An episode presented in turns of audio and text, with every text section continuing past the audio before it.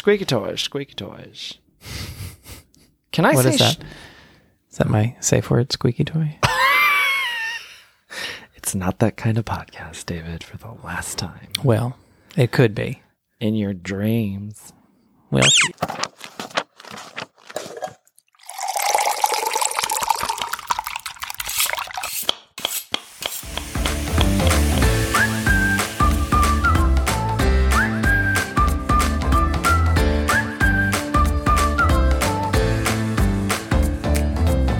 I'm Dustin Harder, and this is Keep On Cooking. Hello there, and welcome to Keep On Cooking, the podcast dedicated to plant based cookbooks and learning more about the authors who wrote those cookbooks. I'm your host, Dustin Harder, and I'm glad you are here listening today. I'm here with my husband and producer of the podcast, David Rossetti. Say hello, Mr. Rossetti. hello, Mr. Rossetti. Never gets you- old.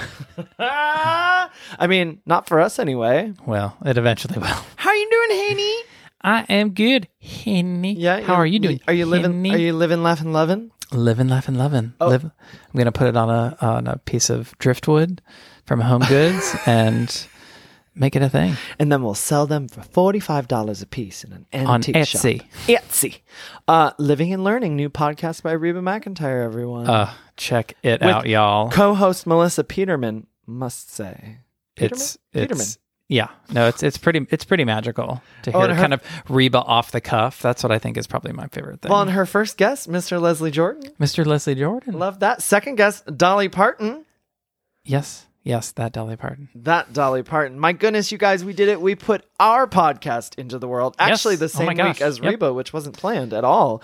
Um, if you're listening, going, what is this Reba stuff? I'm a huge Reba McEntire fan. But anyway, thank you to all. but wait how you- huge how many concerts Are you really putting me on? yep Mm-hmm. how many concerts Fine.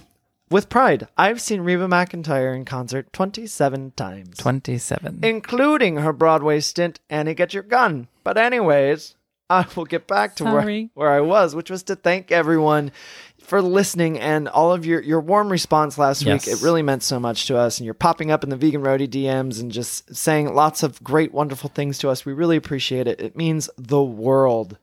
yeah I, I mean when we kind of dreamt this up and put it out in the world you just kind of like never know what the reaction is going to be or you know but the, but it's been it's been really really great um, uh, but we did want to address a couple things just because some of these uh, interviews we recorded way back in June Ah, yes. so some things have shifted and changed or we we just kind of wanted to give you Yeah, we didn't mention that last week on any of those uh, intros and outros. We didn't say, "Hey guys, these were recorded months ago." Um, so we just kind of wanted to give you some context. Um, and it, it like it in the Miyoko one. There's like a disconnect because in the intro, David, you refer to her as the Madonna of vegan food, and I then- stand by it Oh, absolutely. And later in the interview, which again was recorded months previously, I referred to her as the Dolly Parton of vegan food. So both accurate yeah, both very accurate, and clearly we think that uh, Miyoko's got a food Grammy coming her way, so it's maybe going to be a new category. If not, it should be. Because I I want to vote for that. Um, so, and you guys have been quick uh, to question Dustin's mention of a six tiered cake that he made on Food Network. yes, yes, yes, yes, yes. I misspoke. I meant a six-layered, two-tiered cake, which is still very, very tall, y'all. And I do almost drop it on the show, but I wanted to clear it up. It was actually not six tiers; it was six layers. very, ve- in the cake world, that's that's a lot. That's a considerable difference. Um, and then also uh, your your Oshkosh microphone reference. Oh. Um, Oshkosh was the clothing. Oshkosh, Oshkosh, is, Oshkosh? Oshkosh clothing. Oshkosh. Oshkosh is clothing. Yes, I I meant I meant to say Fisher Price. We were talking on one of the episodes about how David does all the tech stuff, and thank goodness for him, or else there wouldn't be a podcast because I just want a microphone like back in the day, like a Fisher Price child microphone, child friendly microphone that you can just press the on button. And I said Oshkosh microphone. I meant Fisher Price microphone, okay? And actually, we've gotten him a Fisher Price microphone. It's uh, red, blue, and yellow. I also want it for that. very The color, nice. The the colors. I like colors. I like bright colors. Mine's boring and black and silver. Um, and then I guess probably kind of the the biggest thing we kind of wanted to come out in front of and mention is that um, Miyoko and Ellen DeGeneres like had a partnership, and this was kind of before all the allegations We talk about the it, show. yeah. We talk about it um, The in partnership. that, and so you know that was kind of before that happened. So Yeah, who knows what we would have said on the Yeah. episode had if if those things had been out in the open. Um, but you know, neither here nor there. Just wanted to clear up when the uh, podcast was recorded in regards to when we were releasing them. It was a little, you know, beforehand. yeah, And I think that clears it up. We should get into this week's guest. Natalie Slater is on this week of the popular blog Bake and Destroy. and this is uh, one of the ones that we recorded in June. Ha! Yes. Just So, there. Yep. Now you know it. We've we've let you know. This was recorded in June. I love this woman. I did a book tour stop in Chicago last year with my book Epic Vegan, and uh, she was so good to me. I enlisted her services, which she was so generous to give. She helped me on a morning TV show that I did, style the set and everything, and then she came with me uh, all afternoon. She just like showed me around Chicago. We went to Upton's Break Room, um, which of course is attached to Upton's Naturals, and she works for Upton Naturals. And then we went to Pie Pie My Darling. Shout out to Pie Pie My Darling. It's the best vegan baked goods in Chicago. Just blew my mind. And for dinner we had Alice and friends. So it was uh, more of a, a eating tour than a book tour. Hey, what it sounds like. I mean, hey, that's why I'm there, right? Vegan food. So, I mean, yeah, it was, and and no shame. But what's interesting is I'm not taking to those as kindly as I have in years previous. As I'm getting older, uh, consuming that much food in a day's time is not really what I should be doing. Everyone around me is able to like take small bites and slow down and maybe take some for later. But I was totally full by the time we got to dinner at Alice and Friends, and I still got an appetizer because they had the crab rangoon on the menu. Ugh. You can't say no to a crab rangoon. No, you can't say no to crab rangoon. And then I had like a full bowl for dinner. I, I can't remember what it was, but it was like spicy and delicious and full of vegetables. Um, and Alice and Friends has something for everyone. It was amazing. A lot of Asian inspired dishes, but it branches out into other stuff. So it's definitely worth a try when you're in Chicago. Yeah, you'll have to take me there because I mean, I don't. Was that there? I don't know. I had not there? heard of it until, and we've been to Chicago together many times. So I, I'm surprised it hadn't been on our radar before, but that was the first I'd ever heard of it. But yes, yet that and Pie Pie My Darling and Upton's Break Room we got to take you to. And is Upton was that Upton's break room? Was that their actual break room? Yeah, or well, like, no, good question. It's not their. I'm though. I'm sure. Maybe I'm sure the employees from Up- Upton's Naturals eat at Upton's Break Room, but um, it is a cafe attached to Upton's Naturals. Oh, that's cool. Well, and and for those um, who are maybe new on their our vegan journey or not quite sure what Upton's Naturals um, are, so they produce kind of ready to eat uh, seitans, um, uh, jackfruit, uh, up dogs, kind of their version of hot dogs. Um, they're releasing some soups this fall. Uh, I saw. Isn't that amazing? It's amazing. well, and to me, um, when they gave you some some, uh, I don't know if they were already out in the public, but the ready they have ready to make meal or ready to ready made meals. Oh yes, yeah, yeah, like yeah, there, and it's like it comes in a box, and it's like mac and cheese or pad see ew, Mm, and you just kind so of like heat it up, and it's delicious. too. Yeah, and so, and so easy to make. So easy to make. they also have a fish substitute made out of banana blossoms. Oh yeah, I haven't Bananas. bananas. I haven't tried Bananas. the the fish substitute made out of banana blossoms yet, but I'm very very interested uh, in doing that. But imagine a company like this making all of this innovative vegan food, and it has a cafe attached to it. Like it's amazing. that's just crazy. And and they just opened a donut shop called Liberation Donuts. So Chicago is lucking out when it comes to having Upton's Naturals, and Upton's is certainly lucking out when it comes to having Natalie Slater. She is a blogger and the author of the cookbook Bake and Destroy Good Food for Bad Vegans. She heads up marketing for Upton's Naturals, as well as their two Chicago restaurants, Upton's Break Room and Liberation Donuts. So when you're scrolling that Upton's Naturals Insta, that's all Natalie. All her. And Natalie started the Bake and Destroy blog in 2006 while on maternity leave. Bake and Destroy features original vegan recipes influenced by punk rock, heavy metal, junk food, and maybe a bit of pro wrestling, which we talk about in the interview. Just a just a pinch. just a skosh. Uh, occasionally, Natalie will interview chefs, indie designers, and other interesting folks for the blog as well. She has appeared on several TV shoes. Sh- shoes. TV shoes? I love a good TV shoe. Ooh, can you Size nine. Can you turn on my favorite t- TV shoe? Oh, I'd like a new pair of TV shoes, please. She has appeared on several TV shows on the Food Network, the Cooking Channel, and WTTW Chicago Tonight. We get into a very interesting conversation, uh, kind of off the get about Food Network, and I'm kind of excited for everyone to hear it. Yeah, she she really kind of gives us a behind the scenes, Oh yeah, behind the curtain look. Uh, yeah, and- Food and- Network. and a couple other interesting reality TV things as well. She spills the tea, honey. Beyond TV, Natalie has appeared on the pages of Time Out Chicago and Bust magazine. She also has been fired from more reality TV shows than you can imagine. Her words, not mine. Yeah, she says that with with some pride. yes, and we get into it in the interview. So please, welcome to the podcast, Natalie Slater. But uh, your icebreaker question is if you were a wrestler, what would you be your entrance theme song? Okay, my theme song would be by L7, which is a really awesome 90s like grunge all female band. Love this. And look it up. The song is Fast and Frightening. ah, I don't know the song, but I love that title, so I can only It's really great. And I'm it's gonna look it up. a song. It's like one woman singing a song about another woman who she just thinks is really cool and badass. Ah, I love it. Have you ever have have you you have an interest in wrestling? Have you ever been a wrestler? Have you like where did the wrestling interest come from?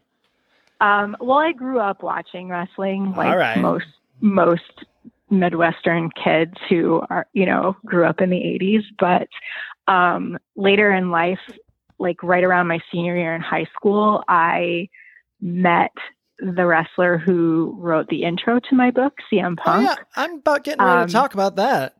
Yeah, he so he grew up in Lockport. I grew up in Joliet. Those are cities that are like 15 minutes away from each other. So we met at a party, um, just like a high school party, and um, it turned out that he had been doing like amateur wrestling, and all his friends were wrestlers, and so I started hanging around with them all the time, and so there's just like this big part of my life that all my friends were aspiring pro wrestlers and then eventually one of them actually joined the WWE and became one of its biggest stars and that's that's Phil who wrote the intro. So I love it. um yeah, it's just a it's just like a weird I don't I don't watch it currently, so I don't know Sure. what is going on anymore, but definitely for a, a big part of my life it was like one of my main interests.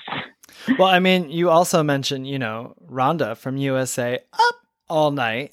Yeah. I mean, you're not watching her anymore either. So it's just part of, you know, influence and history and where we've been. I love it, you know? Exactly. That's actually one of the things that I'm like, and like now, if I could go back, oh gosh, I would name that recipe after almost anyone else because she really, she really. uh It turns out her politics and mine are very Really? different from each other. I have not even I where I don't even know where she is and what she's doing. I had no idea. I don't even remember any I did watch USA up all night, but I didn't um I don't remember what I ever watched movie-wise. I remember her, but I don't remember Yeah. any of the movies that I ever saw. oh, you probably saw Attack of the Killer Tomatoes. That actually sounds familiar. Killer Clowns from Outer Space. That was the yes, and that was the first DVD that I owned actually, and probably because I saw it on USA up all night. Was Gilbert Yeah. Gottfried a part of that? Am I remembering? Yes. That? There we Yes. go. he was a host. Did Yeah. they host together? Um, I don't think I don't know if they ever did it together. I know she was one, he was one. Like, there was some like, mm, like Billy Bob or Jim. Yeah. I don't know Jim Yeah, yeah, Bob or somebody. That's making I don't. I think me. they usually did it themselves though. They're like individual hosts. But let's talk about a, a little bit about your history first. You know, how did where did you grow up, and what got you into baking and cooking to begin with? Yeah, well, I grew up in um, in a city that's about an hour south of Chicago. Called it's called Joliet. Um, not really a. It's a little too far away to be a suburb, but people that live there kind of consider themselves very, very far south side Chicagoans. Sure. So, um, that's that's where I grew up, and my family moved for a really short couple of years to Arizona, and then moved right back again. So I kind of just gloss over those years because it was really fast. Um, but I I don't know I my you know both my parents work so as the oldest child I'm 5 years older than my sister and my my sister and brother are 18 months apart so that's what we like to call Irish twins. And uh so as the oldest kid my job when I got home from school was usually to get something started for dinner whether I was just like defrosting something or whatever so I I was cooking from a pretty young age, just from kind of being the oldest kid and taking care of my siblings. But I also really liked it because when my mom would bake for us, for like specifically, that was always like a special occasion. We weren't a family that always had like treats around necessarily. So sure. it was like Christmas or a birthday or something. And I always liked to help with that. So I've always been interested in what goes on in the kitchen. Well, and you said and there's a point in the book where you mentioned a dairy-free cake from your mom that she always made. Were you I know that not always vegan, but was there a reason she was making a dairy-free cake for you or um, well, I was vegan pretty young and early on in the 90s, so there was a lot of uh, imp- improv that happened because people didn't really know what to make back then. But um, wait, so no, you were my- vegan? Well, so I guess I'm I, am i am trying to clarify for myself. Then I feel like on the blog there was a point where you were it was not all vegan, and then it went all yeah. vegan.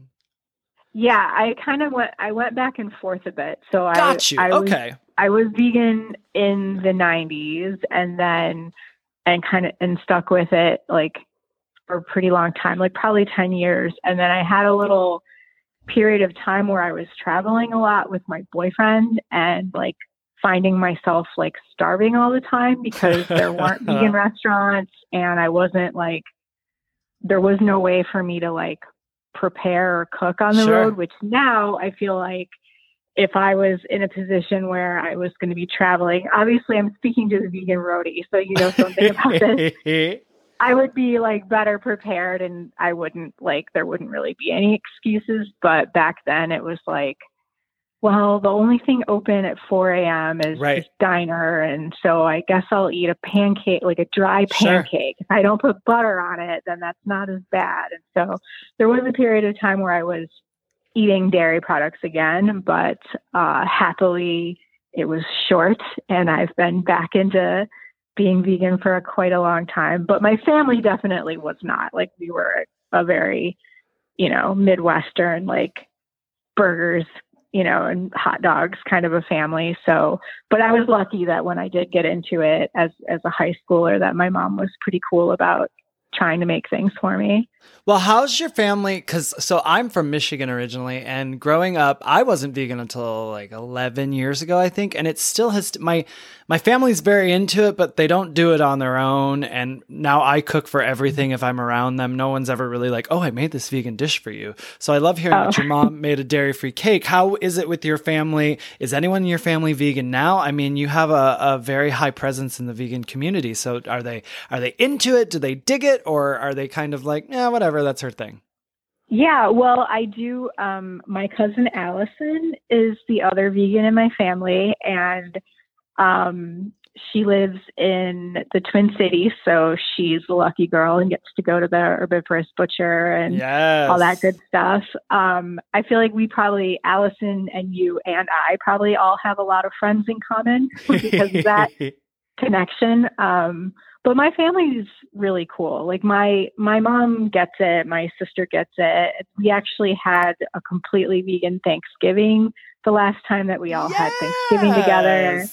Yeah, they're like they're amazing. I can't and even like my extended family, we went to um St. Louis a few years ago also for Thanksgiving and my cousins were like bringing me things that they like one of my cousins found Heidi Ho cheese at Whole Foods and was like right. really excited for us to all try it and so I'm I'm really lucky my family is not only like not um they don't try to sabotage me in the way that I've I've had a lot of friends say their families have, but Sure. they're actually like really interested in it. And while they may not be vegan themselves, like they're really open to it and really cool about it. It's so crazy to me that you say vegan Thanksgiving. I offered up a couple of years ago to my family. I was visiting like two weeks before Thanksgiving, and I said, "Hey, can we all get together?" I said, "And I will do the the whole spread. I will make a completely vegan Thanksgiving for the whole family." And they were like, "Oh yeah, yeah, yeah, sure." And then like days before, they were like, "So we're gonna get a turkey," and I was like, "Man." Ah.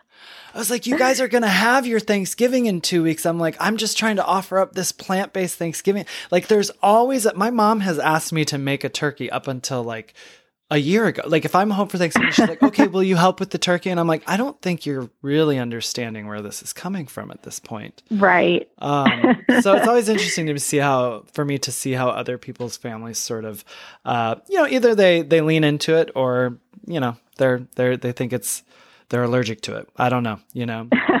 Um, Yeah. I, want to do a little deep dive into. You say a great thing in your book that says you've been fired from more reality TV shows than you can imagine. Well, first of all, you were the winner of the Perfect Three Cooking Channel contest. So you had a winning cupcake recipe, the banana bread French toast cupcake, which is actually in the Bake and Destroy cookbook. David's here clapping his hands because uh, we made it yesterday, and uh, oh, thanks, David. Oh my gosh, we're having trouble not devouring all of them. I think we'll probably have them uh, right after this. Uh, but then, and you were also a host on uh, the pilot episode of Food Network's Cupcake Wars, which blows my mind. Um, yeah. I was because- I was asked to not return. What? yeah. That was please- one of one of the many um one of the many times I've been asked to not not return. All right. so TV this show. goes right into it. So let's deep dive into all this because to me, reality television and food is fascinating. And you and I discussed it a little. Um, I had a everyone. I had a great day with Natalie in Chicago uh, when I was there on my book tour for Epic Vegan. You were so kind. She helped me. I had an appearance on TV. She helped me set everything up, and then she like basically just took me around and gave me the vegan rundown in Chicago, which was amazing. Um, That was really fun. Thank you for that. Yeah, it was such a fun day. It makes it so much better when I do those things when someone when I get to meet someone like you who is like just happy to share stuff with me and like let me see all that Chicago or any city, you know, in those instances has to offer and I was so grateful for it. Um but in that, you kind of mentioned TV stuff a couple times, and I was like, I need to learn a little bit more about this. So, in this, been fired for more reality TV shows than you can imagine. So, you were asked not to return. Why? What did you do? Were you were, were you a salty lady? No, it was so it was so funny telling it now that Food Network is what it is and just that and like celebrity chefs being what they are, it's like people can't really wrap their brains around it, but this was you know, this was like close to 10 years ago and they were still kind of running a lot of Iron Chef. Like there wasn't a lot of original content on Food Network and what they did have was like Bobby Flay and like, you know, pretty conservative types of shows. Sure. And so they, the, I'll try to give you the shortest version of the story I can. It's a long story, but basically they called me. I had been speaking to a producer, not anything like not related to anything they wanted me for, but it was just somebody that was was scouting locations in Chicago for a totally unrelated um, reality show and had somehow found me and thought that I had a good grasp of, of like places in Chicago that you could shoot things. And so I'd had a chat with her, totally nothing to do with food at all, about some places that she could shoot this show. And she also happened to be working on this pilot for Food Network, this cupcake competition for Food Network. And they had already been filming a bit of it and just didn't love the chemistry of the judges that they had. So they had Jane, I think her name's Jane Lockhart from Sweet Lady Jane in Okay. LA, pretty Okay, famous and- bakery. Um, And Candace she was on who- yours. She was on your. You're talking. Are these the judges that were on the one you, the episode you did? Yeah, yeah. you. So they had her. They had Candace Nelson from Sprinkles, who did end up being a, a judge like for several seasons, and they had someone else who I don't know, and it just for some reason the three of them it just wasn't great chemistry.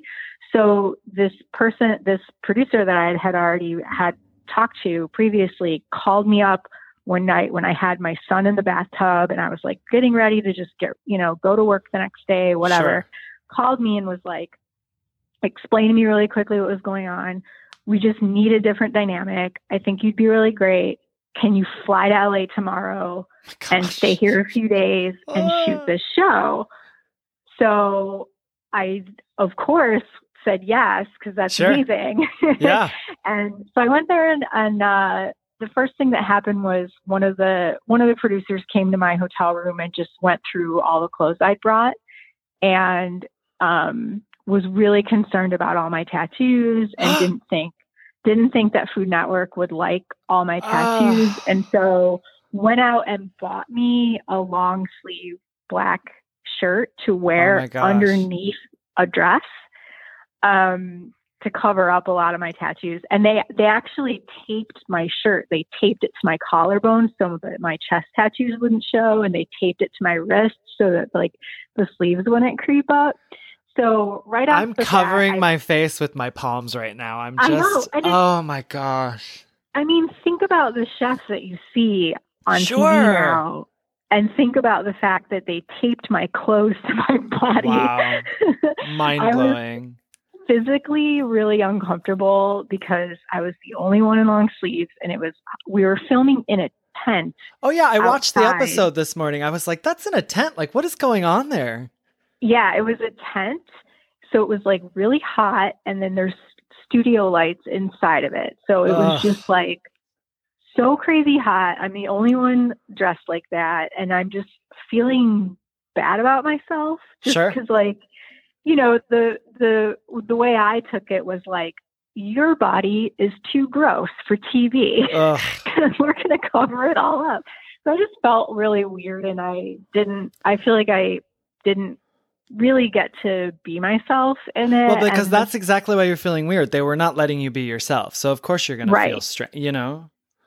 so, and then the few things that I did get to say on screen that I felt like did kind of show some personality and were like observations that I thought were good observations. Got a lot of them got cut, Of and course. so like it just was weird. And so when they ended up airing it and the show got picked up, they just you know they wrote me a really nice email like thanking me for my time and just letting me know that they decided to go in another direction with the judges and like they didn't have Jane back either, so I, I didn't really take it. It wasn't like a major blow to me or anything, but sure. it was just one. Uh, there's been a, there was another reality show that was being filmed in Chicago around. Um, there used to be like a punk rock bakery here called Bleeding Heart Bakery, Okay. and the chef from that bakery was always on Food Network. She was in like all of the cake building competitions, she and her husband.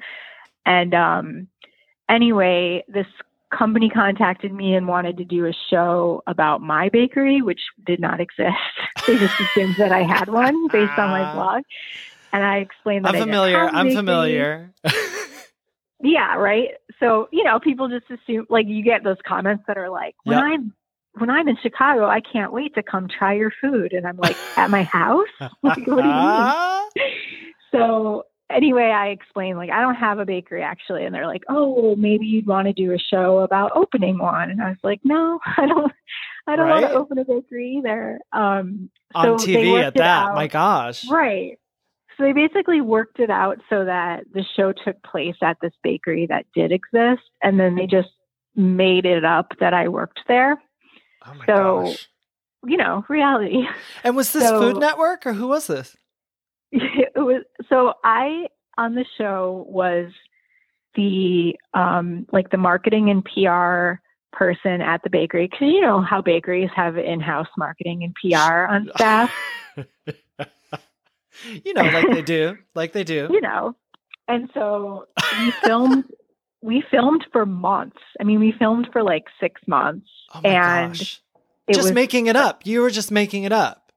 Yeah, I mean, they hired they hired people to play like incompetent employees um Wow. and to get fired and like there was all kinds of stupid stuff, but they would often feed us lines and they were usually something that I didn't want to say, um, just because it was like embarrassing or just whatever. And so I would change the line on the fly, and sometimes that was okay with them, and sometimes we would get into a little like standoff about it. And at one point, they wanted me to say, um, "We're just a bunch of girls kicking butt and taking names." and I wouldn't. I was just like, why would I be saying that in this Natalie, moment? why a- wouldn't you say that? My goodness. at a bakery? oh why would I say that? And I tried to work with, you know, I was like, well, what if I said this? And they're like, just say the line. What if I said it this way? They're like, just say it. And I just, something happened in my brain where I just couldn't get over it. Sure. And I just was like, no, have someone else say it. I'm not Yeah. saying that. And the producer or whoever, I don't remember who was telling me what to do at that time, but somebody told me um, that if I didn't want to say it, that I could leave. And I was like, okay. And I just stood up and like pulled my mic off. And he was, the guy told me, good luck ever working in this business with that attitude. And I was like, I don't, I don't work in this business. I'm a- I work at a e-commerce website that sells reusable bags and Right. straws. Right. This this job that I'm doing on your show isn't real and real. I don't want to do this. Like I was doing this for fun, so it's not fun anymore and I'm just gonna go back to my life. So that's it's and I've filmed like a few we talked about this when you were in Chicago, but like a few like sizzle reels for places that thought Yeah. they had an idea and I just always get the feedback like to be bigger and louder and it's like Ugh. well I'm I'm not big and loud though so it's really hard for me to do that and feel good about myself so it's just not for me I I have a lot of respect for people that especially when you can watch a show and someone is really dynamic and it doesn't seem like I always got feedback like be mo- more like you know more like Guy Fieri Ugh, and no, nothing against Ugh. him but sure. I can't I can't well no and that's what i mean the reason i'm like oh is that thing they tell you it's so funny in you know my background's in theater and often you get the comment of like well just be yourself and in this instance it's like just be anything but yourself is what they're telling you you know it's such Right. a strange world really it's truly. weird to me to to find someone's person you know to get to know somebody's personality online whether it's through social media or their writing or if they do youtube videos or whatever. And to be drawn to it enough to say we want you in our project. But then but then to get that person and be like but be more like this other person right who's right. not in our project. Is just Yeah. really so i don't know. I think if it had been part part of you know if it had been a dream of mine ever to to do something like that i maybe i would be willing to work harder at it and be more flexible but it was just never i i've never really been i don't care if you know if Sure. i make like videos or if it's on tv or if it's not on tv like yeah really doesn't matter to me. So I didn't really pursue it that hard. But I've I've been it's funny to be rejected from something that you don't want or care about. right right it's like in some ways more insulting because I'm just like I don't. But I don't want this. So quit telling me I can't have it. Uh, so you're telling me if you really wanted it you would have said that you're a bunch of girls baking and kicking butt is what you're telling me Maybe I don't. I mean, I really. I guess we'll never know because I didn't care. Well, that's all right. I mean, I think you're doing just fine, and we're lucky to have you uh, on the social media channels as we do. You guys check out our Instagram. It's uh, at Bake and Destroy. Of course, uh, your blog, bakeanddestroy.com. What I love about the blog is how honest you are. Uh, you just give basic, uh, honest reviews about things that's not really sugar coated, and you do it in a funny way that's engaging and entertaining. Um, you've got your Friday Five, which always gives some nice insight to things. But then you've got this cookbook, AAA Bake and Destroy. This came out in what 2013. Um, yes, Yeah. Yes. Um, Long time. And so I first discovered you. I had seen the cookbook, and then you commented. You commented somewhere on something on mine on, on Instagram, I think, and then I got the cookbook and I made something, and then I looked at it closer. You made a comment on a uh, stuffing muffin that I did, and you were like, "Oh my god, we're sharing the same brain," and I was like, "What is she talking about? We both like crazy food, I guess." And then I looked at your book some more, and my mind was blown.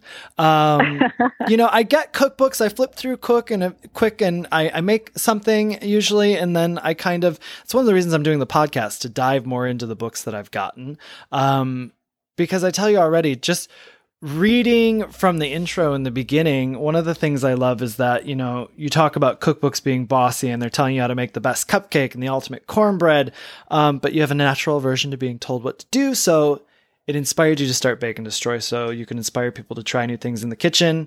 Um, and that's sort of what I think about too. I want to eliminate the stress for people. I feel like people get caught up in that. And I feel like you've done that with this book. And that was your intention, right?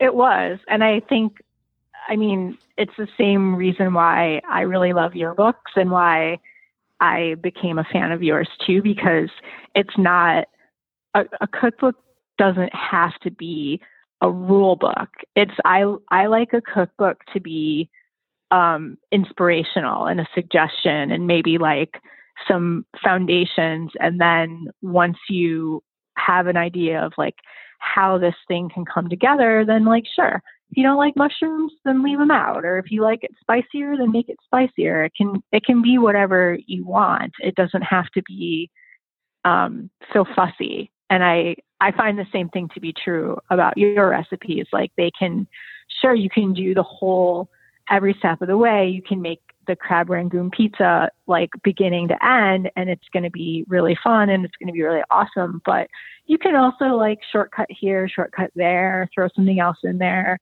and you didn't ruin it. It's going right. to be just as good. It kind of I like people to have the the feeling that they can if you look at something and you're like, "Oh, well that has black olives and I don't like black olives." Well, then take them out and put green olives in or don't use them at all. Like don't use olives then, you know.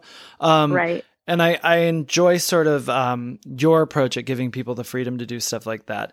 It's original vegan recipes influenced by punk rock, heavy metal, junk food, and maybe a bit of pro wrestling. Speaking of pro wrestling, I'm looking at the forward right now, and I'm just um, this he is hot. CM Punk, you guys. There's a picture in Natalie's book of this man who wrote the forward, and he's wearing his wrestling gear. And I'm telling you, good stuff. Good stuff in this forward. right, right straight away. You're giving us some eye candy. Okay. yeah, I figure if I can't if I can't lure you in with cupcakes, what about what about this wrestler? What about his... this hot wrestling picture here? well, and then we turn it and we've got a foxy picture of you as well. So I mean, you're covering us on all angles. Um, I've I've talked to you about this before. I love the design of this book. I think it's so thought out and it's so in line with your blog. Um, and you've got all these great photographs in it of yourself, but of the food as well. But I love seeing you in this book because the book you have such a specific influence with the you know heavy metal punk rock wrestling all that stuff it's great to see the person behind the recipes i'm really uh, impressed in how it all came together with all the illustrations and everything as well uh, now you did this book come about because you had won the contest on perfect three um yeah in a way i i had after that happened well after food network and then later after cooking channel I had a lot of places, um, a lot of publishers approaching me to write specific books that they already kind of ah. wanted. You know, like, oh, well, we want to do a punk rock cupcake sure. book, or we want to do, you know, and it was like, I really didn't have any interest in doing any of those things, especially because my my kind of interest, like for instance, the punk rock cupcake cookbook I didn't say no right away, and they wanted me to come up with a few ideas. And the ideas that I pitched them were based on punk bands that I like, and they didn't know who they were. so, ah. you know, they came back and said, Well, we were thinking more like this one's a Clash one, and this one is the Ramones, and this one is the Sex Pistols. I'm like, Oh, yeah, you should have someone else write that book because that's not really my I would really have to like do some research to know more about those bands. Sure. I, I didn't listen to them growing up. So, so I had a lot of that happening and I just really didn't think it was ever going to happen. And, um, uh, actually it was Julie Hasson from Portland. She's written a bunch of books. Okay. Um, she one day out of nowhere just like sent me a message on Facebook and said, Have you ever thought about writing a cookbook? And I said, Sure, but I just I don't think I ever will, you know?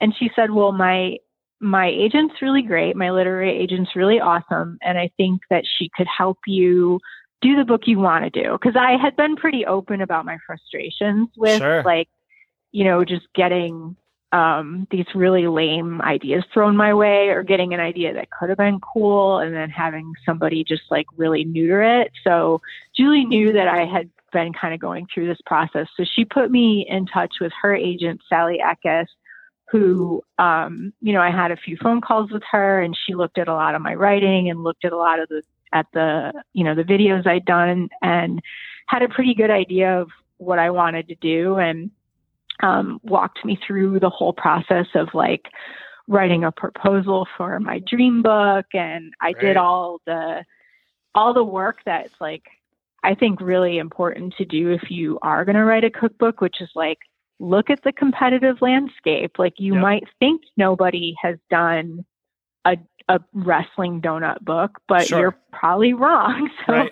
Right. look, look at what's out there think really hard about what you can offer that's different and like what you know just like spend some time on that and um and really spend time thinking about what you want it to look like like what you want it to feel like what you want everything like what type of photography. And so she helped me a lot with that process. And i i ended up with um with an idea of doing really like a really eclectic and kind of goofy like i knew i wanted a lot of of i my idea for the illustrations was kind of like on sesame street. There used to be that one like music video of uh of like a juice cup with like a little guy animated on it and it was like oh, i wish i could remember the song. It was like something little super guy before your eyes like that. So i i like describe that like i want there to be like illustrations over the photographs and i want there to be little doodles everywhere and just like i just kind of like laid it all out and um we just pushed and pushed until we found a publisher that was just jazzed on the idea. Like I, I had a lot of calls and a lot of meetings with publishers that were like, what if it was this or what if it was that or yeah. you know like they really kind of had their own like wanted to shape it their own way or like i had one publisher that liked the whole idea except that he already had a tattooed baker that's what he said. We already have one so Wow. and i looked at the Was it a female? titles.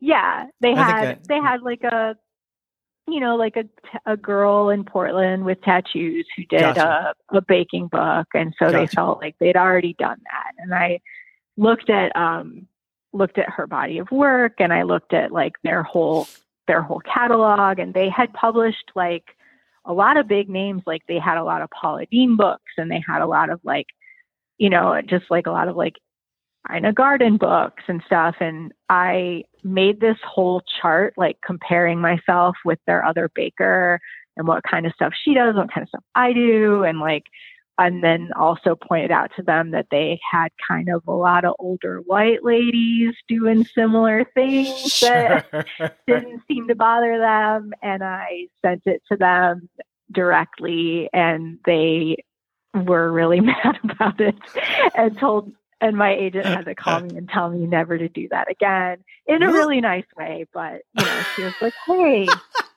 maybe don't make sassy charts and send them to publishers Oh my gosh, I love you so much. I mean, honestly, these are the things I, I've um over the last year getting to know you that I enjoy the most is sort of yeah, I mean, you just have a direct approach that's very like, okay, well, here's the logistics on that. So can you tell me why again? yeah, I mean, that's what I just wanted to know. Like, I compared our tattoos. I was like, she has like three triangles on her forearm, and I have a I have a neck tattoo. Like what? Ah. Um, but then we finally found Page Street, and they, you know, they honestly were just like, yeah, wrestling, punk, 80s television shows, weird shit, a part about birds eating your plate. We, it's all great. Let's do it. I love it. and the the literally the only they had two edits to the whole book, which Oh is my amazing. gosh. Phil had originally concluded his forward with the words F cookbooks because there's a story that's on a DVD about him that the WWE put out where one of one of the like bonus features because I was in his DVD is a part where I'm telling the camera crew a story about Easter. Phil was at my house. My mom made him an Easter basket and gave it to him and he said F Easter to my mom. and she was really offended. But now that's what my family all says to each other on Easter. Everybody all texts F Easter to each other. And the point of the story was just that Phil can be really like he's not for everyone and he Sure. does whatever he wants and he can be really abrasive but in the at the end of the day he's so charming that it's like all of those things that actually make him make people really love him so what was like a really offensive thing to say to my mom became my family's official easter greeting and so he signed his intro to my book F cookbooks as like a little nod to that. Aw, But of course, if you don't know the story, it's Right. a weird way to end a right. end something. So they were like they got rid of that, and then there was just like one other tiny thing that I said that was like maybe a little bit too. Um, it was like a little sexually suggestive, and they're like maybe that's not how to word it. So it was but really of the whole book for those to be the two things i was like really impressed by them.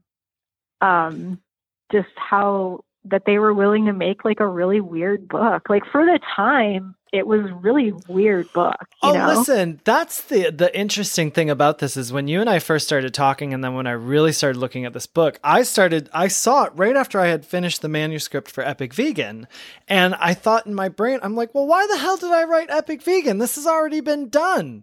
Like this, you know, th- that's no this is like the first version of that. It's it's amazing, you know. It's like all these sweet and savory combinations and sort of like you know junk foody things that are gonna make people go, "What? Like a Chick-O-Stick cheesecake? Are you kidding me?" You know what I mean?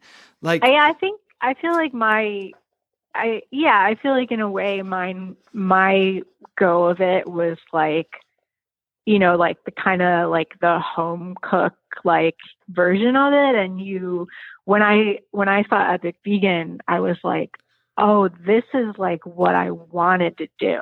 You know, but I'm not my background is really um you know, like I'm a home cook. Like, I'm not trained in any way. So I, I feel like you you took that same like let's just go big and get weird and like put weird stuff together, but you have a really good background that like kind of helps to like make all of those things like really, really work. And I think that's why your recipes are can also be pulled apart and used in different ways the way they can, whereas you might not be able to do that with so many of mine because they kind of rely on each other to to work more. Like they don't necessarily stand alone. And so I, I feel like you and I have the same like idea and we both we both like you know like have fun and try to just like get really weird but we have it's just like really different approaches well, so I always I think, about if if if we were to write one together, I'm just ter- I'm, I would just have to say I'm not eating the right food for the next year. I'm just gonna gain 20 pounds, and I'm just gonna recipe test everything that Natalie and I can think of to come up with together.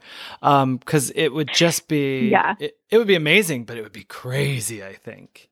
it's that skit the saturday night live skit where it's like a taco wrapped in a pizza like Right. wrapped in a exactly. calzone in a bag full of chili oh my gosh. Yes, I haven't even seen that skit, but that's exactly what this is. I'll, I'll just send it to you because it's like I that's how I always think of like both of our ideas where it's like it starts listen it starts as a cake but hear me out it ends up That's exactly as a right. casserole with a milkshake oh my god.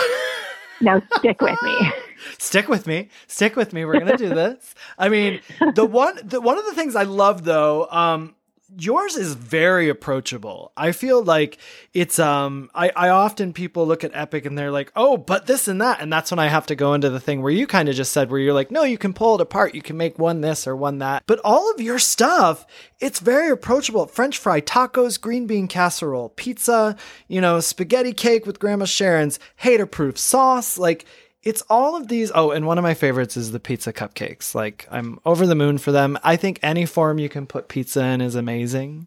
So I'm always always here for it. What's your favorite recipe in this book if you had to pick one, which is always a crazy ass question.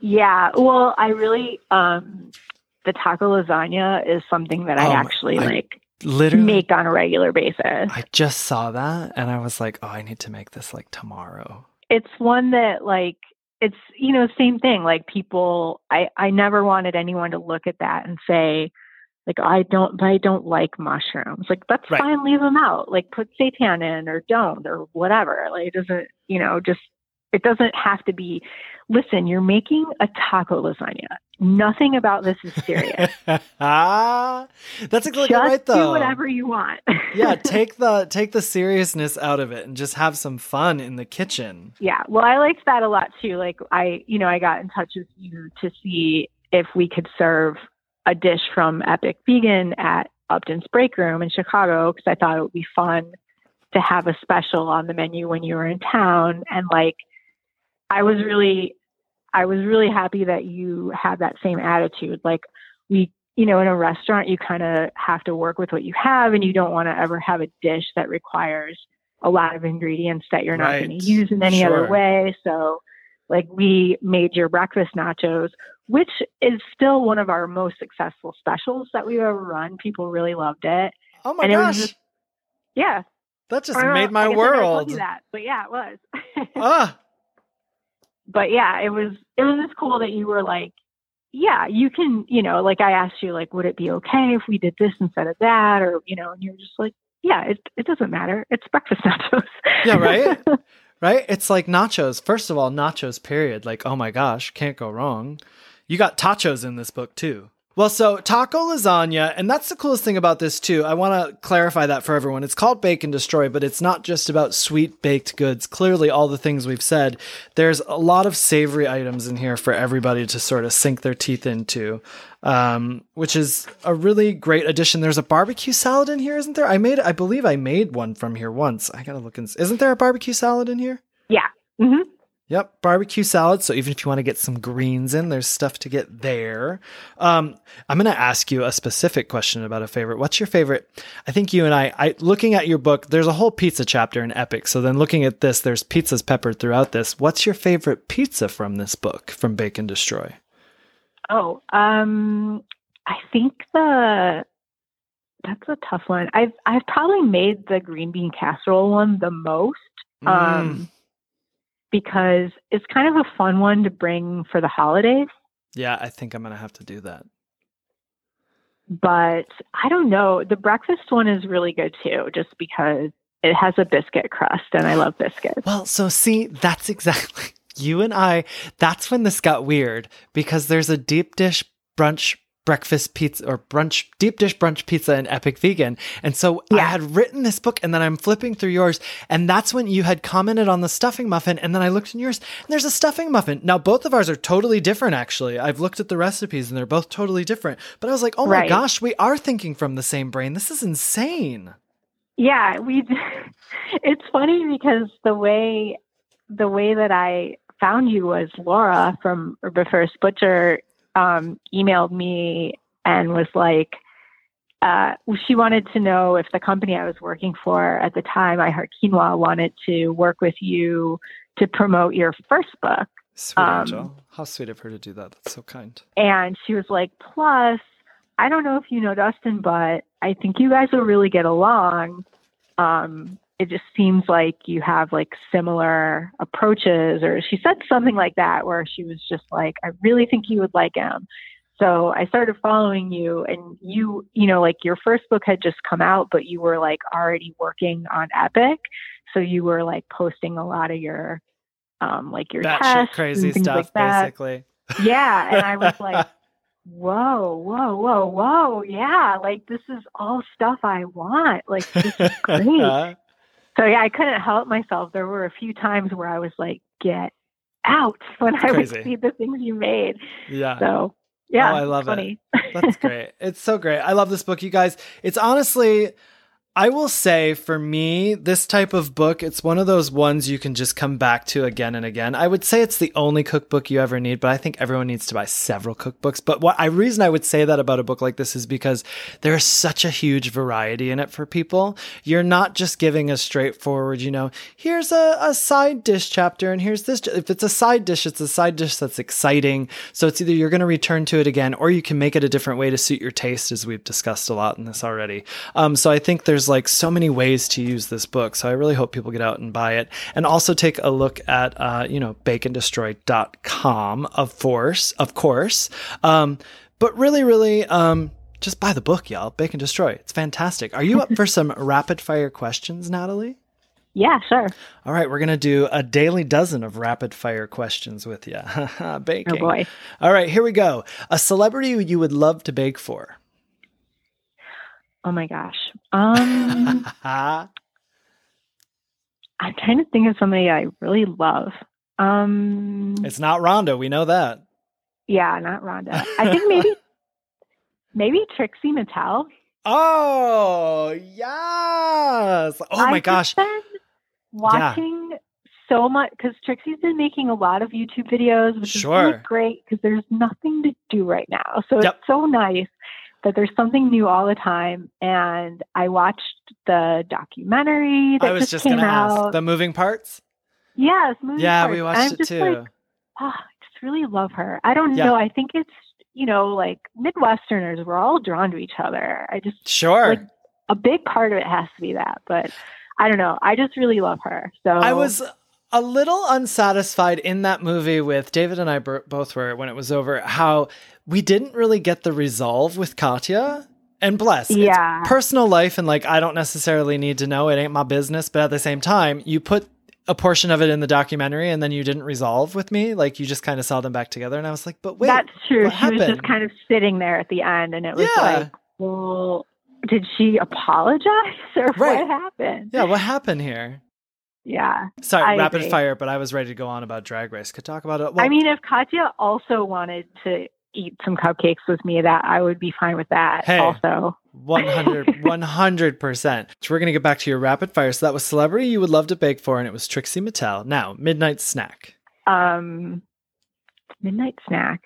I think just like cereal. I love a bowl of cereal. Fantastic. My only problem with cereal is that I can't stop. Like I have a little bit and I'm like, I want so much more. Um, baked or fried? um, baked. Yeah, girl. Uh, cupcake or donut? Oh gosh, probably donut because I don't make donuts. So All right, all right. I'm more, I hear you. I'm more excited about it, donut. I hear you. Uh, food on a skewer or on a tiny spoon? Oh God, on a skewer, I think. Would you rather never cook again or never taste again? Mm, I guess never cook. All right, all right. Brad Pitt or Bradley Cooper? Oh boy, Brad Pitt, I think. There you go. Uh, favorite kitchen tool? Um, I use all the time. Just like a good knife, Yes. Uh, hot sauce or barbecue sauce? barbecue sauce. Now, what was your first? I have it first job in food, but actually, I want to know what was your first job? Maybe it wasn't food. Um, well, it kind of was because I was a hostess at Baker Square, which is a go. restaurant chain here. All right, okay. And then I was- fa- Not Okay. involved in cooking anything, although sometimes I did defrost the pies. there you go. That was that was, and that is where it all began. um, favorite ingredient to cook with? Um, ooh, ginger. Ah, yes. And breakfast for dinner or dinner for breakfast? Oh, breakfast for dinner for sure. Yes, 100%. Me too. Now we're going to end things on a little something we like to call book brag. Book brag. So I would like for you, if you can, and this show moment to brag. Um, but just tell us something that you're most proud of when it comes to the Bake and Destroy cookbook. Okay. Um, the, I think I'm most proud of just how many of my friends I got to involve in the process. The illustrations were done by my friend Agnes. The like the crockery that you see in there with my logos on it was made by my friends Nancy and Andy at Circa Ceramics. Um, obviously, my friend wrote the intro. The little doodles were all done by my friend Amanda and her sister, and the photography was done by my friend Sean. So it was just like fun to be able to collaborate with a bunch of people that I really like and um, especially to be able to work with my friends and pay them because Sure. a lot of Yeah. times when you're like, oh, my friend's a really great photographer, like that doesn't translate into like, I'll pay you money to do Right. this. Right. but in this case, it did. So that I think that was like, that's the part that I like the most about it. I love that. I'm uh, on Epic Vegan. I was able to have my friend Ashley do the photography for it, and it was so cool. Just like you're saying, to have someone you know working on it with, to be able to collaborate with someone that you respect and that you're friends with, and now she's doing the photos for the next Epic Vegan book. So I'm totally. Oh, stoked. yay. Um, Well, the now- photos were great. So Ah, thank you. collab. I love them, and she's so talented. So I feel very fortunate that she's got the time to do it. Um, speaking of second books, uh, you just did something when CoronaGate started. You released a bunch of recipes that, from the sounds of it, you were saving for a second book, and you kind of said, "Well, I guess these just aren't going to go into a book. I'm going to give them out for free." Does that mean we're not getting a second Bake and Destroy book? Oh, I don't know. I I was just telling my husband that like um I'm I'm still working fortunately. So I'm able to work from home.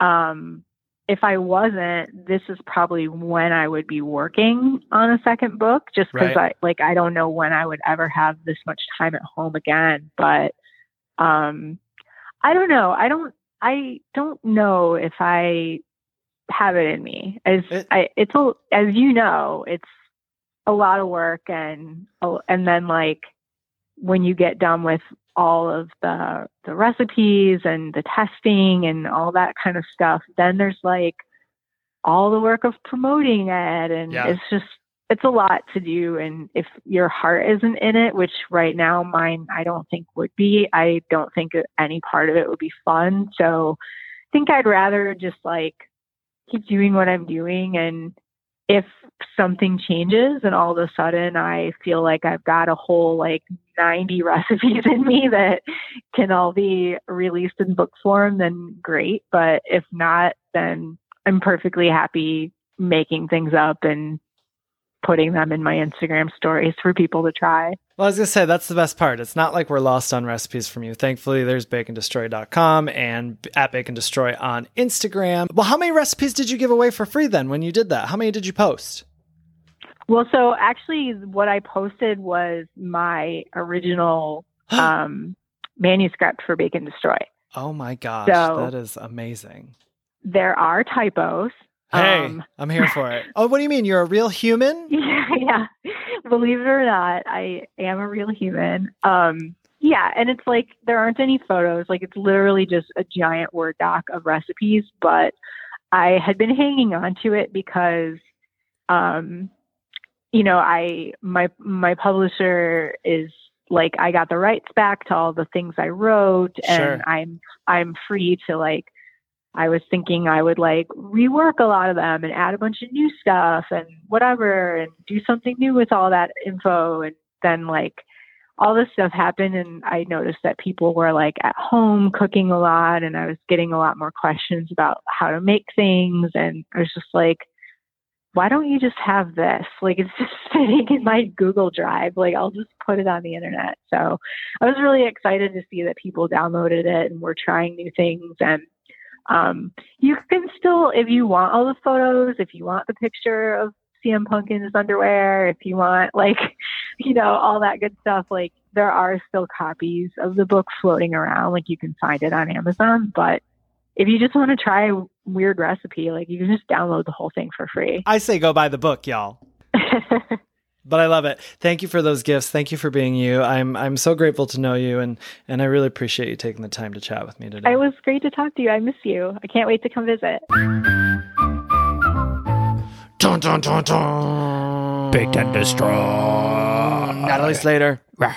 We love her to pieces. Just the best, just the best. Uh, and we did listen to that uh, um, L7 song. Oh, we sure did. and it checks out. It's a perfect entrance song to walk into a wrestling arena. Yeah, it is. And I emailed her after. I said, "Oh my god, I forgot to answer mine. Mine is Fancy by Reba McEntire. That's how I would enter the um the ring." And she was like, "That just got kind of dark." And I was like, "Oh, like not for the sex working aspect of it. Not that that would be bad, but more for the um like the my name would be Fancy if I were a wrestler." That's really. I'd fancy myself a fancy. fancy. Yep, I'd just name myself Fancy, and then that great song would be playing when I came out. I think it would be amazing. Or the remix, which is on the 30th anniversary re-release of her album. Rumor has it. Just saying, if you're a Reba nerd like me, you're gonna get it. You're gonna be into it. Anyway, David, what would your song be entering the arena?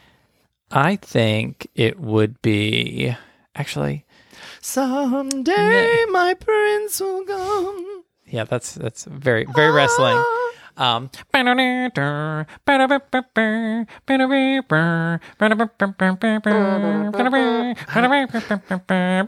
we get in trouble for horn mouthing stuff? Oh wait, we might be able to. I don't.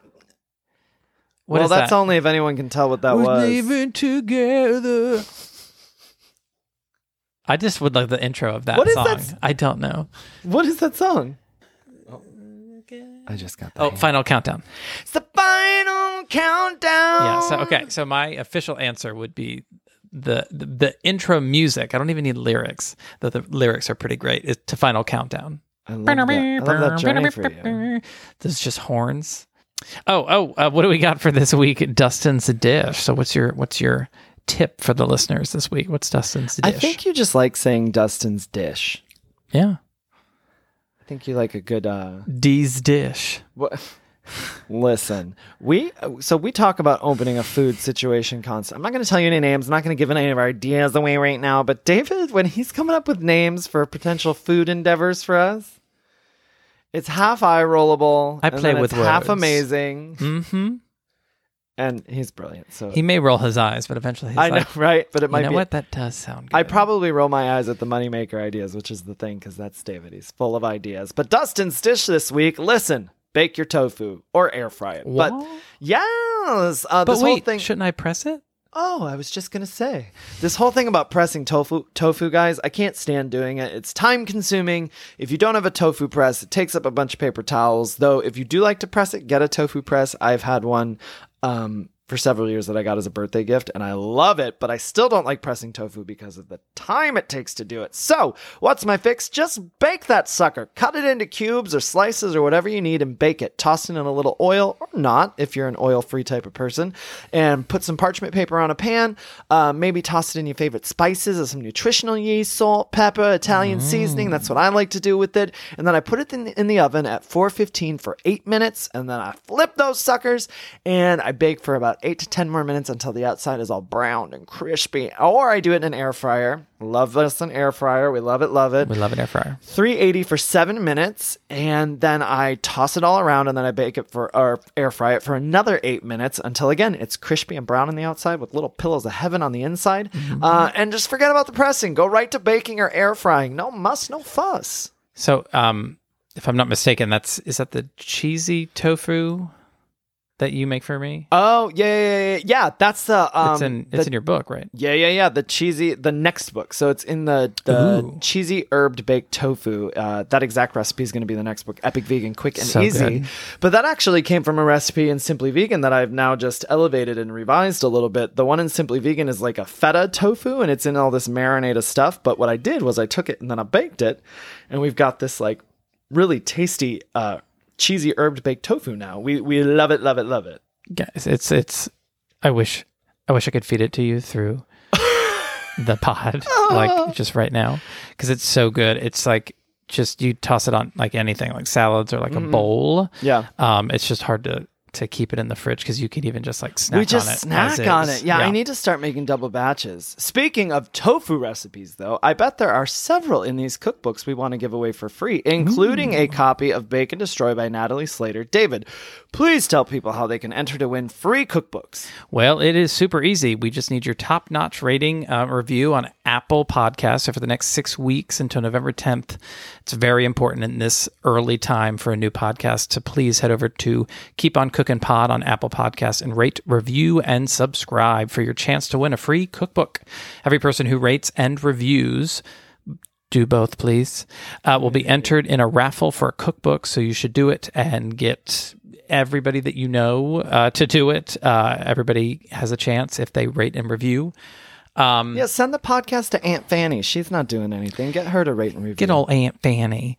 Um, your views do help, and it's greatly appreciated since we are a new podcast. Uh, and we have Dustin's cookbooks is one of them to give away. We also have this one, Bake and Destroy by Natalie Slater to give Quick away. easy vegan comfort foods by Alicia Simpson, but I could never go vegan by Kristy Turner, Chloe Flavor by Chloe Coscarelli, Ageless Vegan by Tracye McQuirter, The Homemade Vegan Pantry by Miyoko Schinner, and so many more.